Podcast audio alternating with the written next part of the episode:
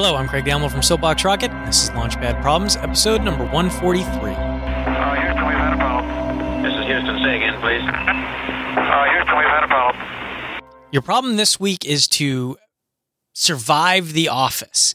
So the the task you have at hand is to build the best survival weapon you can in your office in 10 minutes.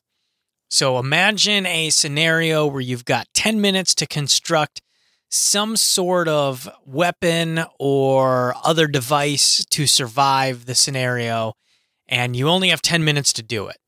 So that's it. Look around the office. What do you have? Really, I mean, you can do it if you want. You don't have to. It's more of a conceptual thing. And, you know, if you are building weapons in the office, be careful.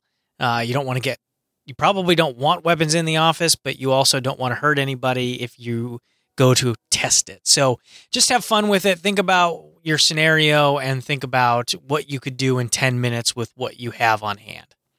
Uh, thanks for listening.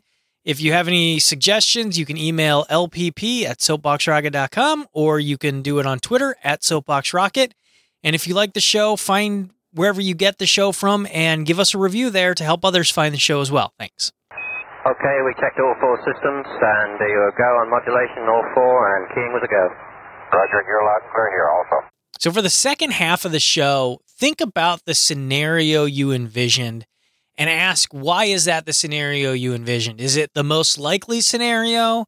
Is it just the most fun scenario? Or was it more along the lines of you kind of already knew what was in the office and you knew if that was the scenario, you could build a really great survival weapon for that specific scenario?